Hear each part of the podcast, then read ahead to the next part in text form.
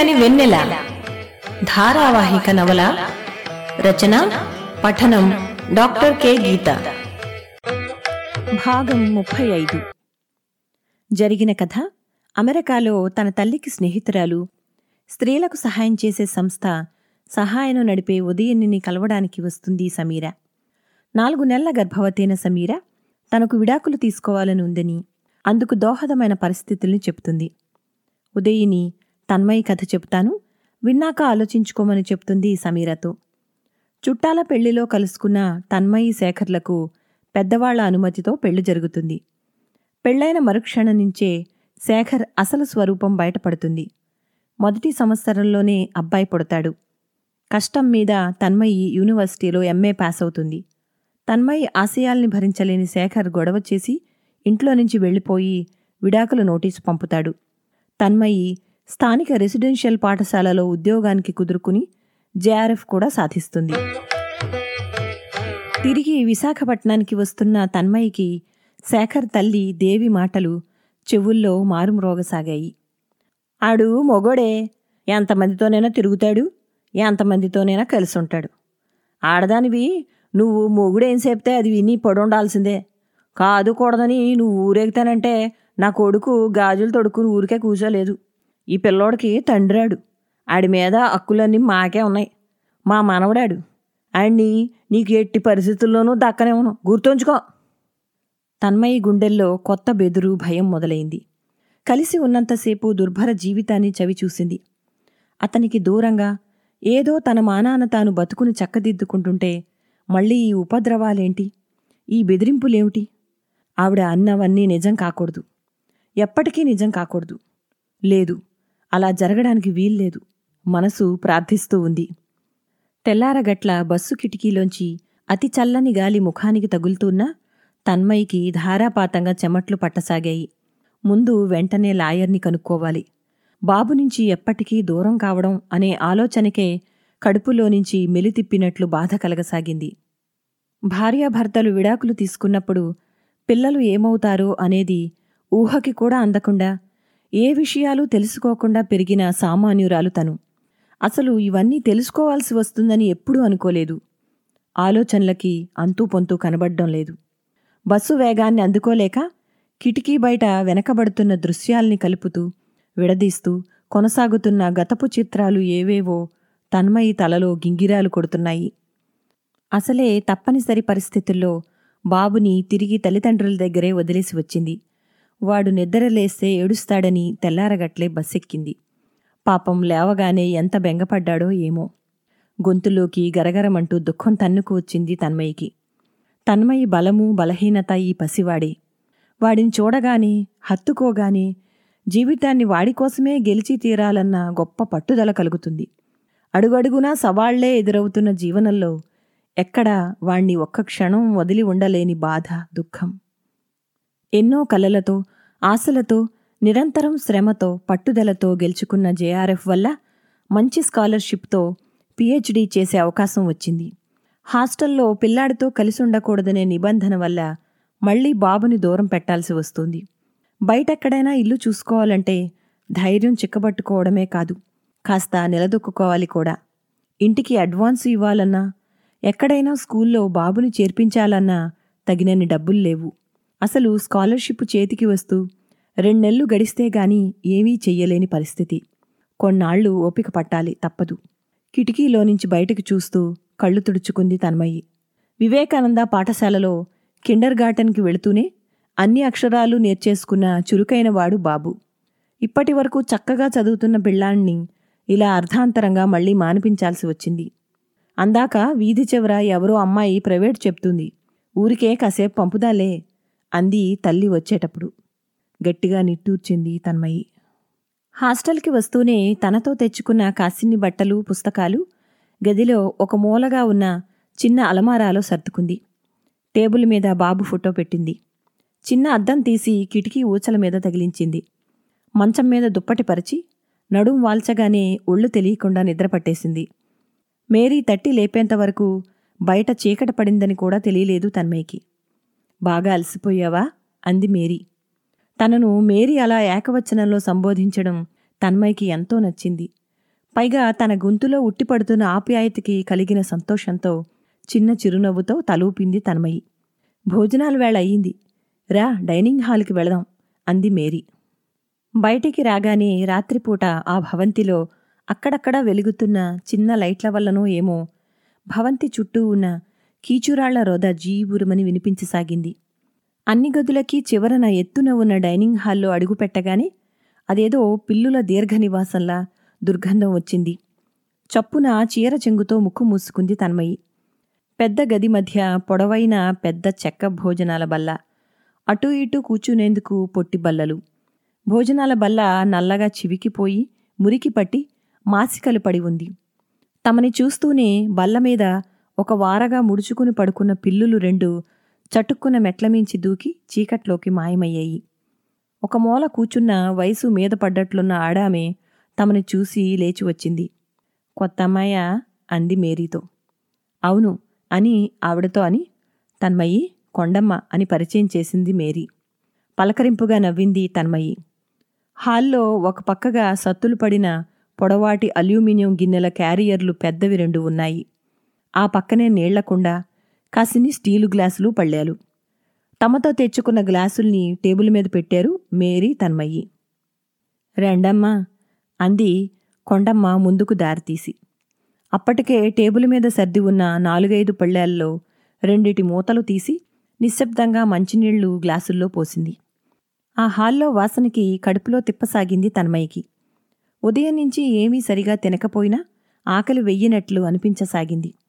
తెల్లారగట్ల ప్రయాణం చెయ్యడం వల్లనే కాక దారి పొడవునా తల పగిలిపోయే ఆలోచనల వల్ల మనస్సంతా బాధ అలుముకుంది తప్పనిసరిగా తినక తప్పదన్నట్లు పళ్ళల్లో చెయ్యి పెట్టింది. చల్లని అన్నం రుచి పచ్చిలేని కూర ఉప్పులేని పచ్చడి నీళ్ళలాంటి పప్పు పొల్లని మజ్జిగ. తన్మయ్యకి అసలు ఒక్క ముద్ద కూడా లోపలికి పోవడం లేదు. మేరీ మాత్రం అలవాటు పడిపోయినట్లు అతి మామూలుగా తినసాగింది. తన భోజనం పూర్తి కావస్తున్నా తన్మయి పళ్ళల్లో అన్నం కొంచెం కూడా కదలకపోవడం చూసి ఏమైంది తన్మయి రేపటి నుంచి రూమ్కే తెప్పించుకుందామా? అంది మేరీ. తన్మయి ఆశ్చర్యంగా చూసింది. ఈ హాస్టల్లో ఈ సౌకర్యం కూడా ఉందా? మర్నాడు మధ్యాహ్నం తలుపు దగ్గర చప్పుడైతే రండి అంది తన్మయి చదువుతున్న పుస్తకం పక్కన పెట్టి. అమ్మా మేరమ్మగారు మీ భోజనం గదికి తెచ్చిమ్మన్నారమ్మా అంది కొండమ్మ. మరి మేరీ భోజనం? అంది పళ్ళెం అందుకుంటూ తనమయ్యి అమ్మగారు రేత్రి ఒకటే పూట హాస్టల్లో తింటారమ్మా. మీకు ఒప్పుడేం కావాలన్నా పిలవండి. అదిగో ఆ మూలన చిన్నగది నాదేనమ్మా అంది కొండమ్మ. సన్నగా పూచిక పుల్లలా ఉండి వయసు మీద పడిన మీదట భుజాలు వంచి నడుస్తుంది కొండమ్మ. పాపం తను గదిగదికి తిరిగి భోజనం అందివ్వడం ఏమిటి? అనిపించి కొండమ్మ పర్వాలేదులే నేనే వచ్చి తెచ్చుకుంటాను. అంది తన్మయి వెళుతున్న కొండమ్మకి వినిపించేలా. పర్లేదమ్మా ఇది నాకు అలవాటే. సింహాసలం ఉన్నాడుగా సాయం చేస్తానికి. రెండు రోజులు వాళ్ళ ఊరు వెళ్ళాడు ఎల్లుండి వచ్చేస్తాడు అంది. కొండమ్మని చూస్తుంటే తన్మయికి అమ్మమ్మ నరసమ్మ జ్ఞాపకం వచ్చింది. అదే యాసలో మాట్లాడేది అమ్మమ్మ. ఇప్పుడు తను లేకపోవడమే మంచిదైంది లేకపోతే తన కష్టాలు చూడలేక తండ్రిలా తను కూడా మంచాన పడేది. పెద్దగా నిట్టూర్చింది తన్మయి. మరో అరగంటలో మేరీ వచ్చింది. వస్తూనే గదిలోని కుండలో నీళ్ళు తీసుకుని గడగడా తాగుతూ అబ్బో ఈవేళ ఎండ చాలా ఎక్కువగా ఉంది అంది. తన్మయి పుస్తకం పక్కన పెట్టి భోజనం చేసావా మేరీ? అంది. బదులుగా మూత పెట్టి ఉన్న పళ్ళెం వైపు చూస్తూ అదేమిటి నువ్వు భోజనం చేయలేదా? అంది మేరీ. తినాలనిపించడం లేదు. నువ్వింకా చేసి ఉండకపోతే చెరిసగం తిందాం. ఇంత అన్నం నేనొక్కదాన్ని తినలేను అంది తన్మయి. పర్వాలేదులే నువ్వు తిను. నేను మధ్యాహ్నం భోజనం చెయ్యను అంది మేరీ. ఏమిటి డైటింగా? అంది నవ్వుతూ తన్మయి. లేదు తన్మయి నాకు వచ్చే లో ఇన్కమ్ స్కాలర్షిప్ రెండు పూటలా తినడానికి చాలదు.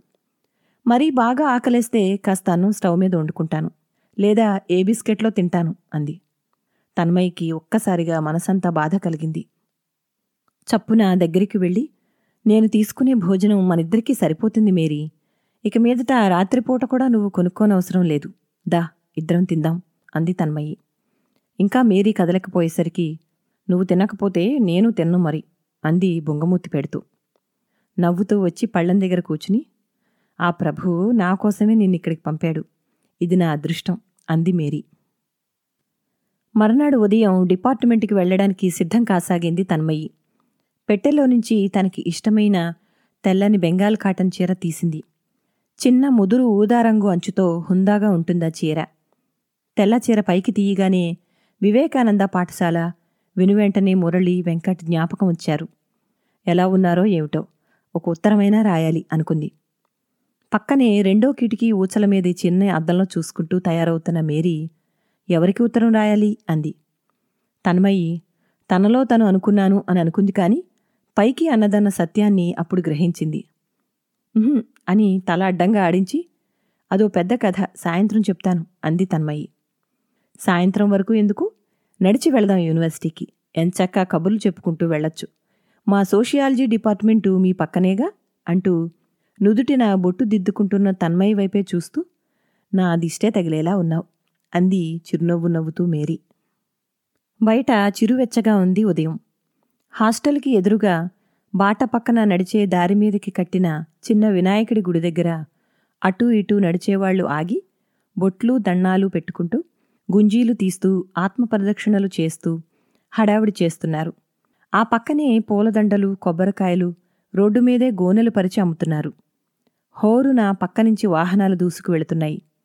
అంత రణగుణ ధ్వనుల్లోనూ మేరీతో కలిసి మాట్లాడుకుంటూ నడుస్తూ ఉంటే హాయిగా అనిపించసాగింది తనమైకి వనజ అనంత గుర్తుకు వచ్చారు వాళ్ళిద్దరూ కలిసి ఒక్కరే అయిన నెచ్చిలి మేరీ. అనంత అప్పుడప్పుడు తనతోనే ఉన్నా వనజ తను ఎప్పుడూ ఒక ఇంట్లో కలిసి లేరు. వనజ తమ ఇంట్లోనే ఉంటే ఎంతో బావుండని తన్మయి చిన్నప్పుడెప్పుడూ అనుకునేది. అది తీరని కోరికగానే మిగిలిపోయింది. కాని మేరీ ద్వారా ఇప్పుడా లోటు తీరింది. తన్మయి చెప్పిన వివేకానంద పాఠశాల గాథ విని అబ్బా నువ్వు చెప్తుంటే నాకు ఒకసారి వెళ్ళి చూసి రావాలననిపిస్తుంది. ఓసారి వెళ్ళొద్దామా? అంది మేరీ. అవును నా కథలు వినడమేనా? నీ గురించి ఏమైనా చెప్పేదుందా? అంది తన్మయి. అడగ్గానే మేరీ ముఖంలో దిగులు కమ్ముకోవడం చూసి నీకిష్టమైతేనే అంది సందేహంగా తన్మయి. ఇందులో ఇష్టం లేకపోవడం ఏమీ లేదు తన్మయి. గుర్తు తెచ్చుకుని బాధపడ్డం మానేసి చాలా రోజులైంది అంతే అంది. అయ్యో సారీ అంది తన్మయి. పర్వాలేదులే తన్మయి. నువ్వు సారీ చెప్పనవసరం లేదు. నీతో పంచుకోవడం వల్లనైనా నా బాధ ఉపశమిస్తుందేమో. కారణాంతరాలు ఏమైతేనేం?